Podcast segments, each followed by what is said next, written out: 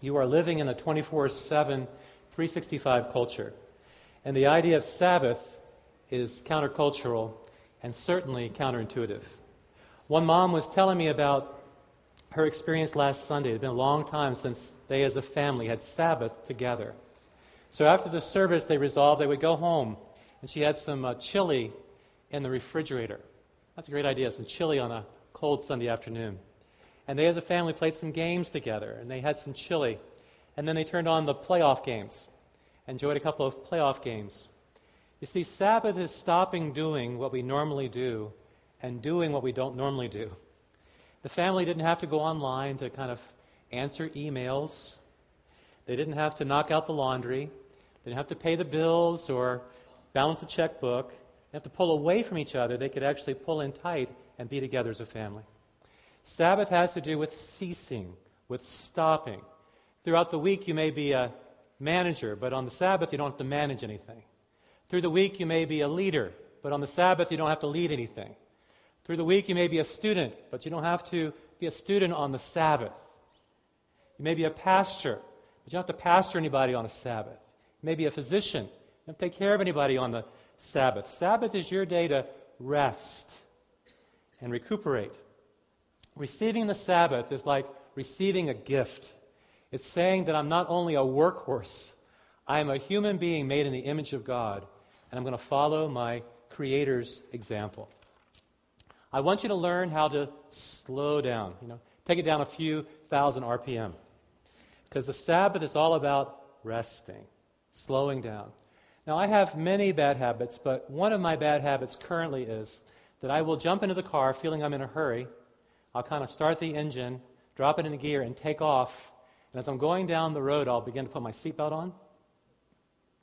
So I'm recognizing to myself when I start the car, or you can slow down. You can let the car engine warm up. You can actually put your seatbelt on now and then drop it into gear and take off.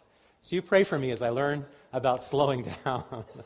it may look I'm calm on the outside, but really inside the motors are really, the engine's really turning. On the Sabbath, we practice stopping. During the week, we're moving, right?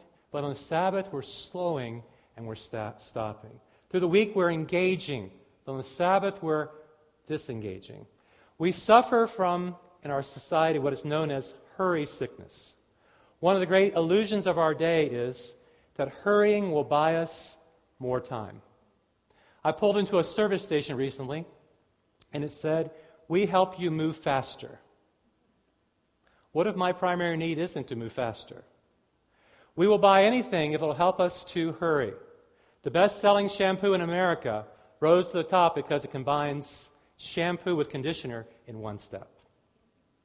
Domino's became the number one pizza in America, not because they sell good pizza, but they promised to deliver in 30 minutes or less. A Detroit hospital, picking up on the Domino's theme, said, uh, We'll see you within 20 minutes or your visit is free. And we go to the Golden Arches, not because it's good food, not because it's healthy food, but because it is fast food, right? It is fast food. So the owner, uh, founder of McDonald's, Kroc, realized that people had to actually park their cars, go in and take an order, right? Get their food and sit down at the table and eat it. So they invented something known as the drive through so we could eat our food faster and now spill it all over ourselves, right? All of these uh, time saving devices hit us so that we can save time. Hurry sickness is an attempt to accomplish more and more things, to participate in more and more activities in less and less time. We're too busy to let our four year old tie his shoes. We're too busy to slow down and really enjoy the people we're eating with and savor our food. We're like a chicken with its head cut off running around. And as my friend Mark tells me, that the busiest chicken in the barnyard is the one with its head cut off. Jesus was quite aware of this phenomenon in his day. He, withdrew, he repeatedly withdrew from crowds and activities into solitude and silence to be alone with his fathers to be alone with his Father. He said to his disciples returning from ministry, Come away for a while and rest. We must continually and ruthlessly eliminate hurry from our lives.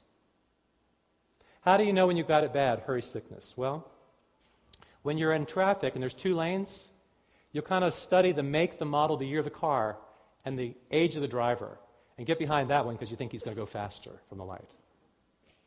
Or if you're in the grocery store, you kind of study the checkout lines, the sort of the speed of the checker, back in the days when they checked you out, and then look at the number of items in the cart, right? How full the cart is, and see which one's going to be quicker and get into that. Now, let me qualify to you. I really hate it when my time is being wasted.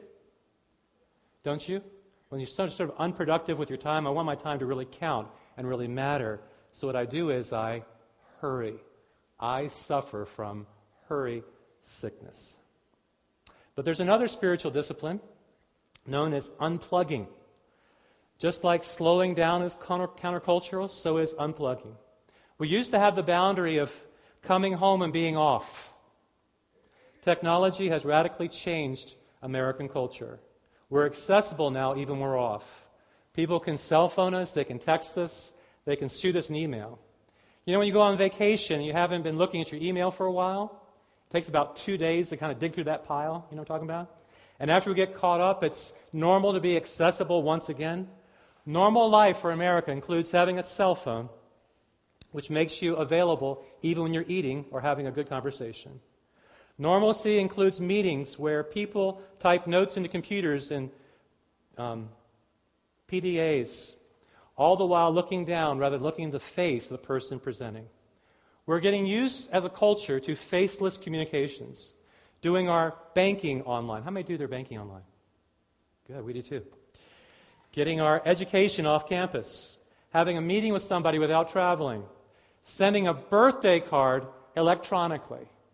You ever had a birthday card sent to you from 10 feet away? The person didn't walk to your office and say, Happy birthday. They sent you an electronic birthday card. What's up with that? What I'm saying is, we're losing this sense of being together, of seeing each other's face, of reading each other's body language, of hearing the tone of voice. The estimates now are that we spend 30 hours a week online. How about you? Staring into a computer. And we spend somewhere between four to eight hours per day listening to radio and television. It goes up in playoff season, doesn't it?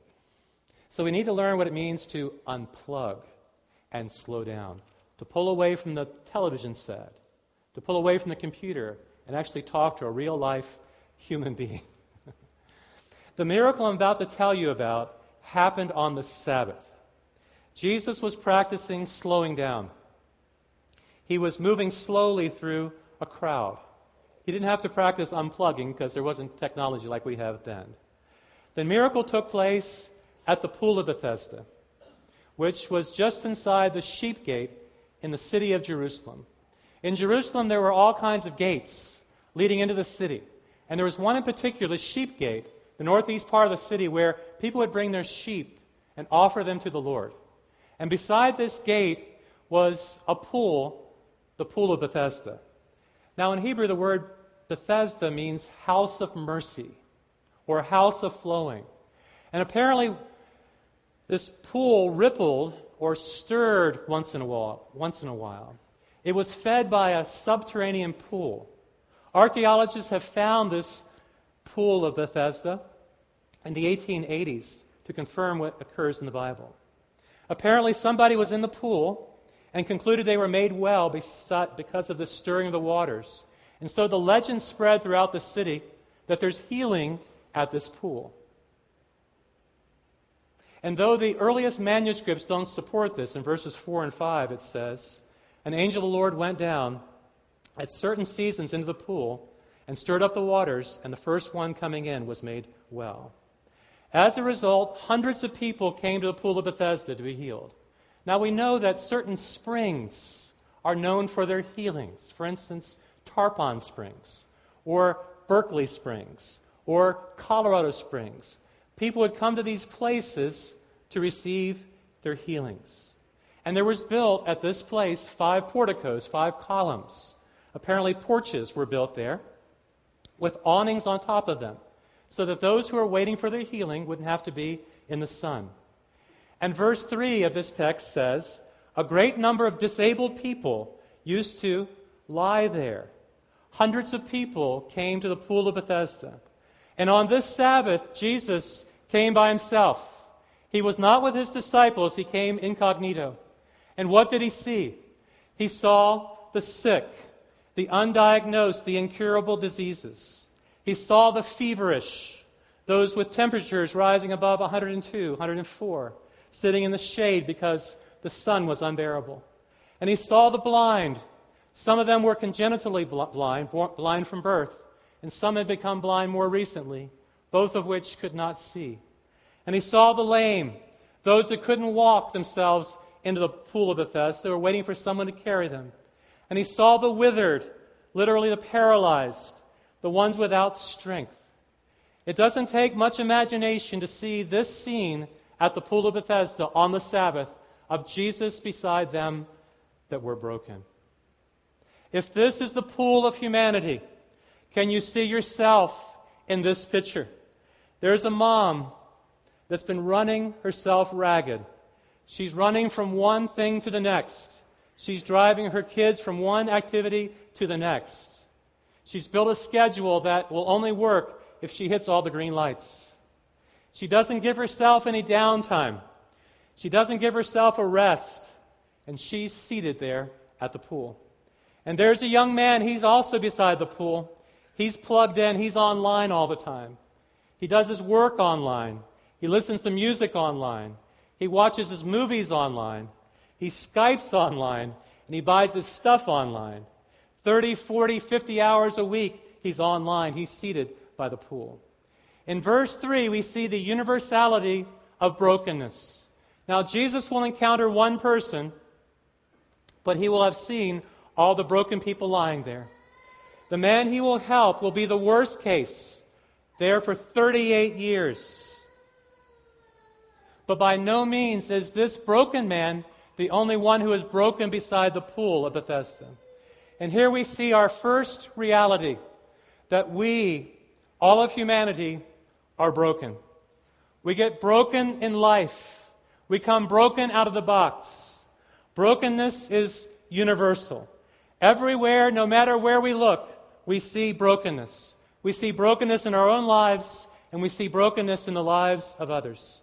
Say to yourself, there are broken places in my life.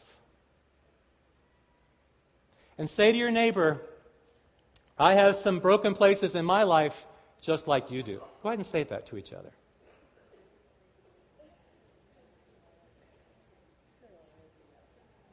Sense of agreement's breaking out. You are broken, but you are not alone. You're surrounded by all kinds of broken people.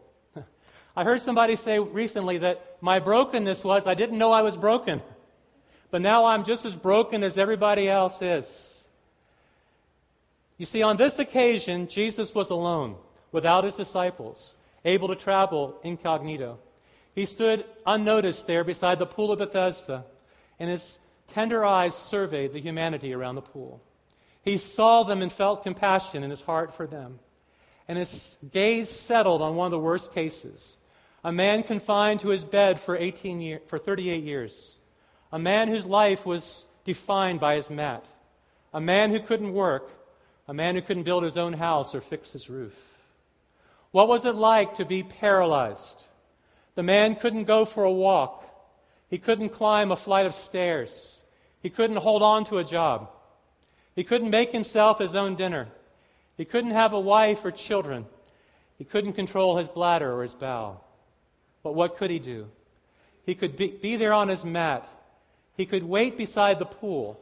He could ask others for help. He could beg for money. But Jesus asked him the question, the transformational question Do you want to get well?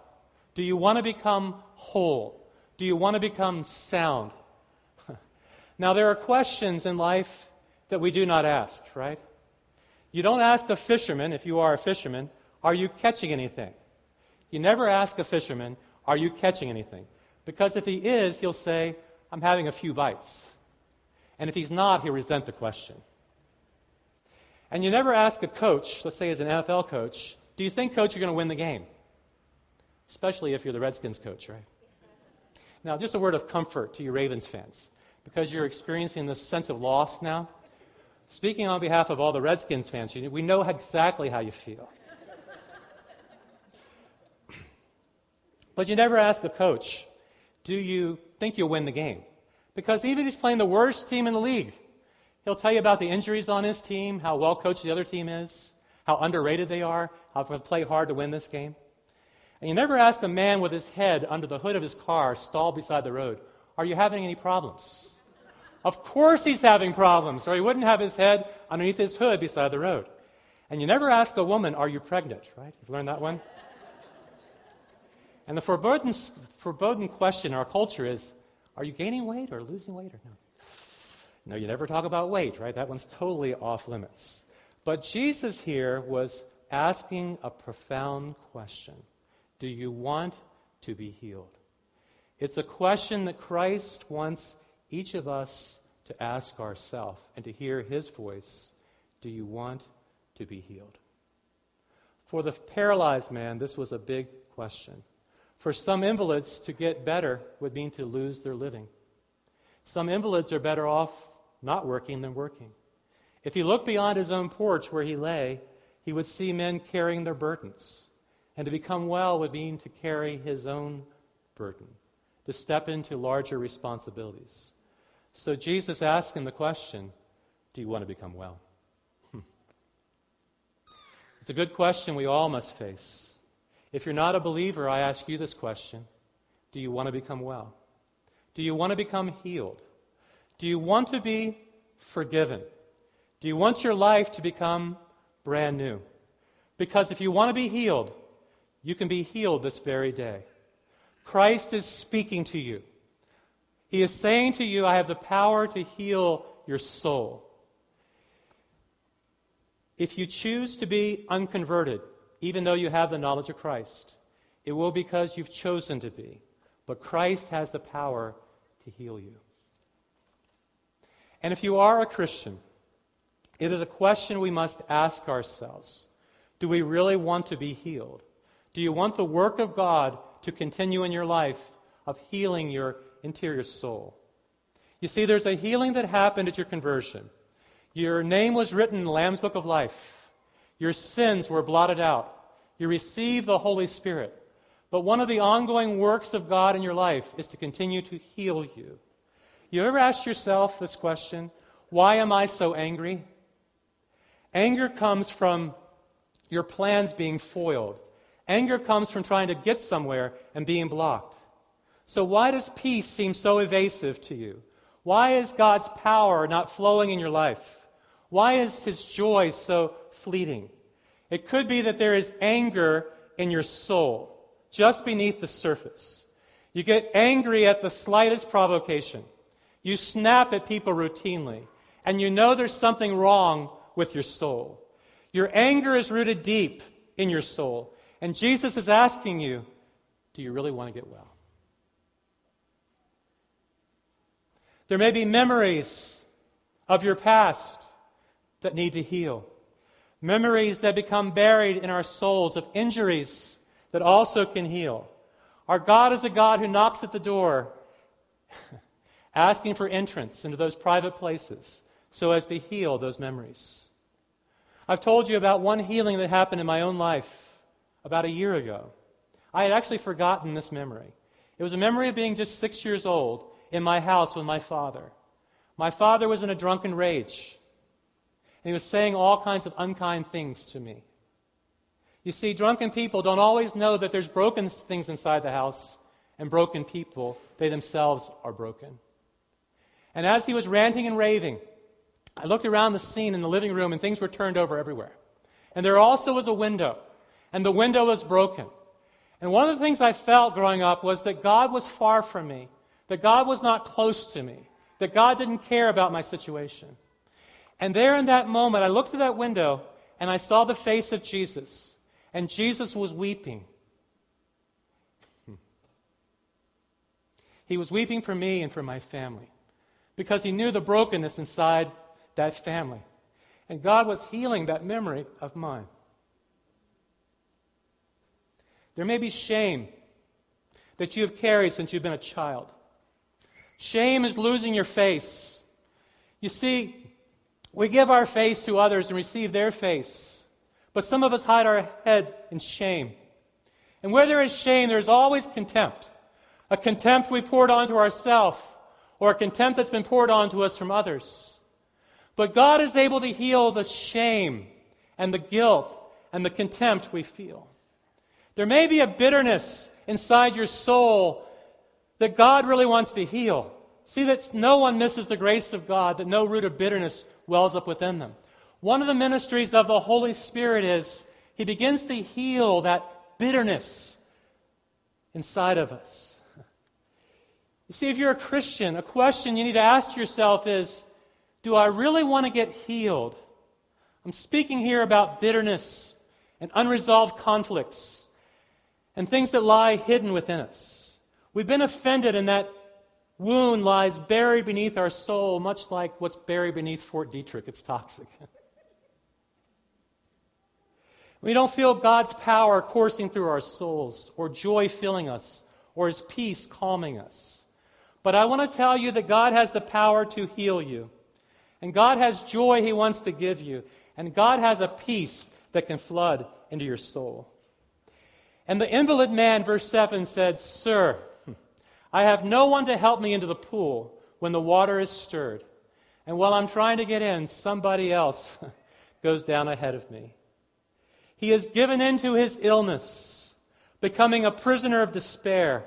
And so often people succumb to their illness, bedding down with their addiction, with their alcoholism and their soul becomes paralyzed.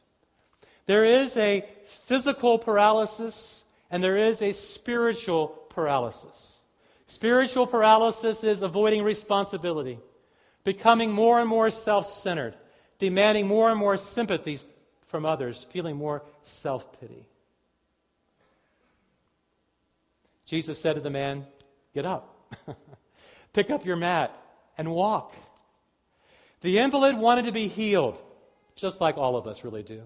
And day after day, he stood beside the pool of Bethesda. He said, I have no one to help me.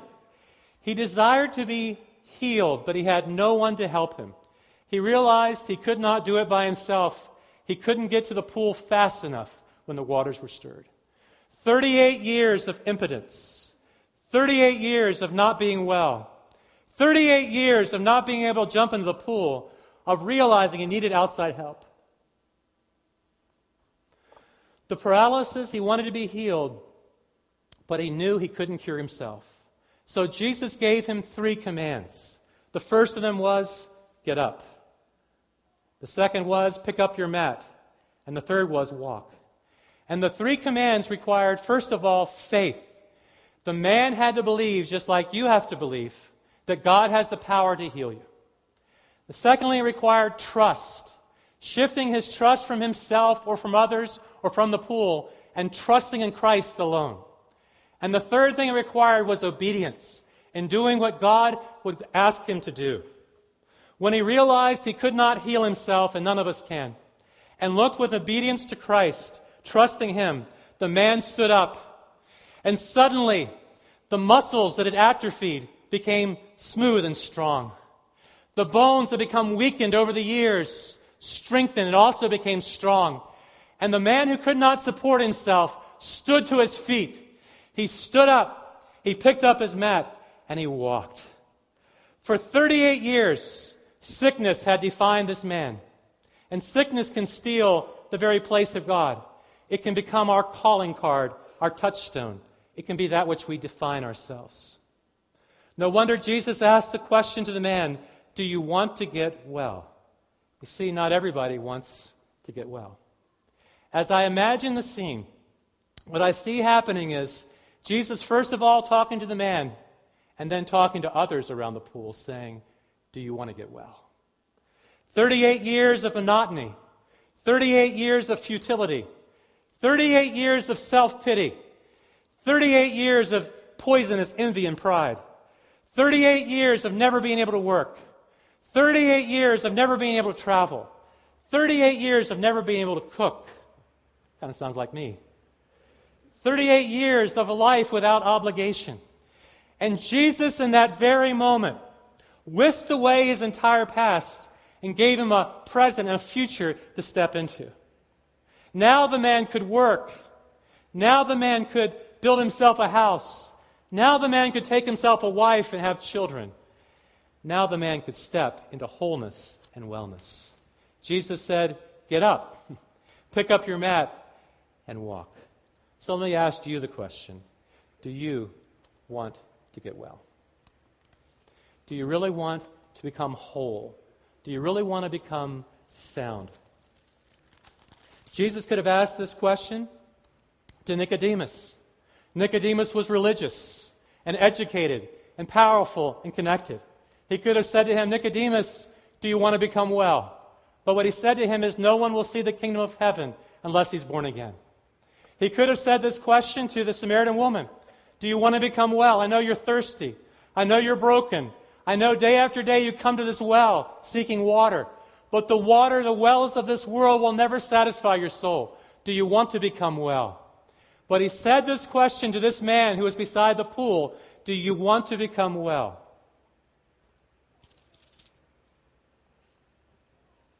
At once the man was cured and picked up his mat and he walked. I heard recently at Nyack College up in New York, they were having meetings on healings. Each of the professors was taking a turn on healing, and the students were praying about healing. And one of the students was there who said to the professor before the evening session, I feel some warmth in my hands. My hands are like on fire. The professor said, And what else do you see? And she said, I, I have this vision, this in my mind of a student being healed whose ankles and feet are broken. And he said, Let's test this to the student body. So he said to all the students, He says, Is there anybody out there with um, wounded ankle or foot? And one of the students, who was a basketball player, said, You know, I was praying before I came in. If this is my night, I will come forward. And he had rolled his ankle, he had injured his ankle, and he came up forward. and the professor said to the one with the warm hands, Well, you have the warm hands laying on his ankle. And he began to testify, the student with the rolled ankle. He said, It's not only about the physical injury, but since I've been injured, I've been drinking very heavily. I've also been taking prescription drugs. And my own family has a history of alcoholism and drug addiction. It's been passed down to me. And as they prayed over this individual, there was a healing to his soul, but also a healing to his body. You see, God was at work in that student body through that one who had the vision of someone being healed. And this man who had not walked in 38 years stood up. He picked up his mat and he walked. And the day on which this took place was the Sabbath. Do you see that in verse 9? It took place on the Sabbath. And so the Jews said to the man who had been healed, It is the Sabbath and the law forbids you to carry your own mat. now, there's a lot of things they could have said. They could have said, Wow, you're walking. It's been a long time since I've seen you up on your feet, but now you're walking. But they said to the man, It's the Sabbath, and the Sabbath requires you not to carry your own mat. You see, they had made rules and regulations about Sabbath. One of those rules and regulations was there'd be no healings on the Sabbath. Six days you can heal, but on the Sabbath there will be no healings. There also was a rule and regulation about carrying a burden. The Pharisees argued about carrying a feather. They, they argued about carrying a handkerchief. they said if the handkerchief is on the top floor, and you can't carry it to the bottom floor, but you can wear it.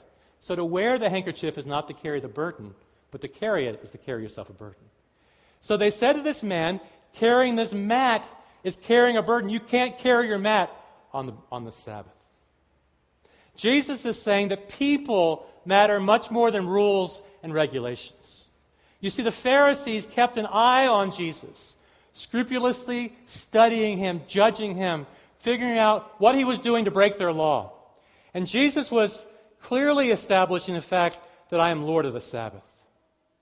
This is how the Sabbath is kept for doing something good, not for doing something evil, for saving a life. You see, the Pharisees who kept Sabbath plotted against Jesus. Persecution broke out against him.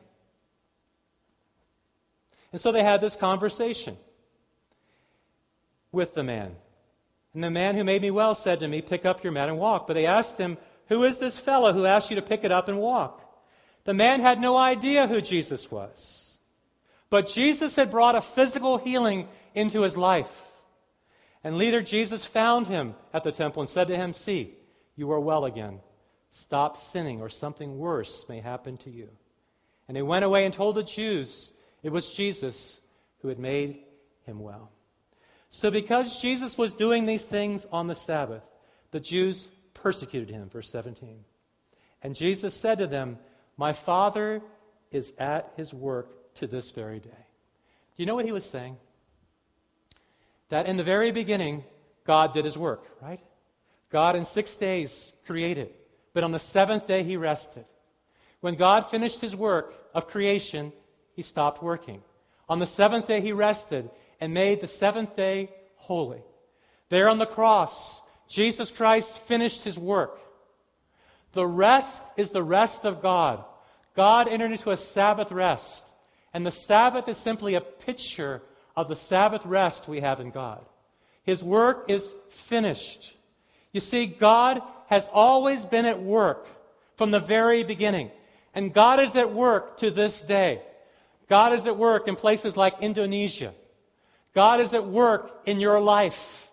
God is working through your family. God is at work in our community. God is at work in our nation. Did you hear the speech on Tuesday night? There were two government officials, Homeland Security and Attorney General both of whom read from the scriptures. I tell you, when our public officials start reading from the scriptures, God is at work in our nation. God is doing a work in our nation. God is awakening our nation. And the miracle of the, the one shot, the congresswoman shot, that she did not perish there, that there was one to attend to her, that there was one to come, the EMTs to come and attend to her, that there was an emergency department that took care of her.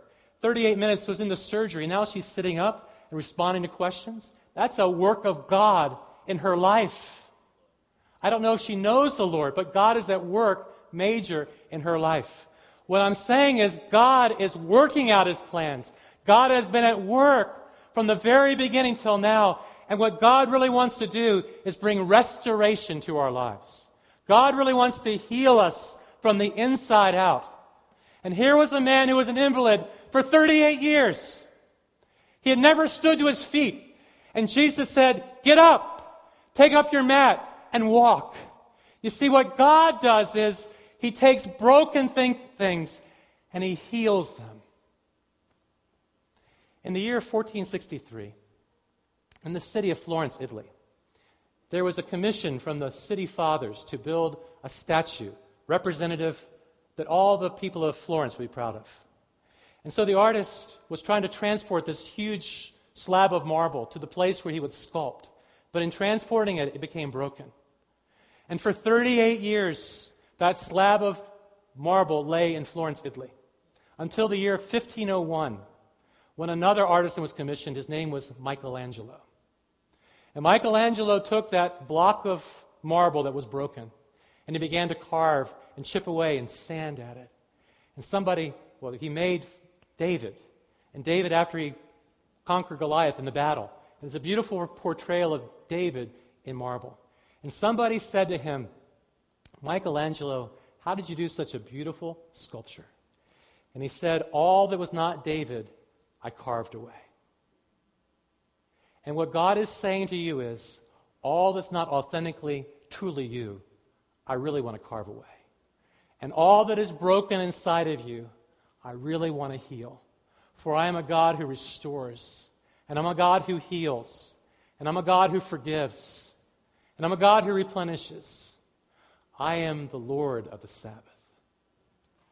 One last verse Colossians chapter 2 and verse 16 It says these words Therefore, do not let anyone judge you by what you eat or what you drink, with regard to a religious festival, new moon celebration, or Sabbath day. These are just a shadow of the things that were to come. The reality, however, is found in Christ. About 33 years ago, I met somebody who was the most beautiful person I ever met. And it took great courage for me to ask her out. It took more courage for me to ask for a picture because she was the daughter of a pastor. And I think that picture for me was probably the closest thing I ever came to idolatry. Because I looked at that picture in the morning and the evening, when I was going to bed at night, I saw her picture. I looked forward to the next time together. But then, almost 29 years ago, we got married. And now I don't have to look at the picture anymore because I have the reality. I get to wake up next to her and have dinner with her. I have now a wife. I've stepped into the reality of the relationship. You see, the Sabbath for you is just the picture of the Sabbath rest God would give to you in Christ. The reality is Christ. The picture of rest is the Sabbath. So don't judge each other how you celebrate Sabbath. If you want to go on the cooking network and learn how to make beautiful dishes, go hard into it, okay? I know you don't cook much through the week, Easy Mac, things like that. But if you want on your Sabbath to make meals, go at it. If you sit around a desk all week long and you want to go skiing on your Sabbath, right? You want to take a hike up a mountain, don't judge somebody for taking a hike or for going skiing on their Sabbath. If you want to take a long nap because you're worn out, we're not going to judge you because it's your Sabbath. It's your day of replenishment.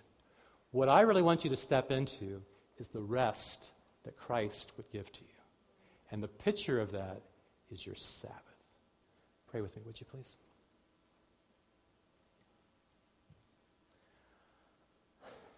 Father, the question you're asking us this morning is do we really want to become well?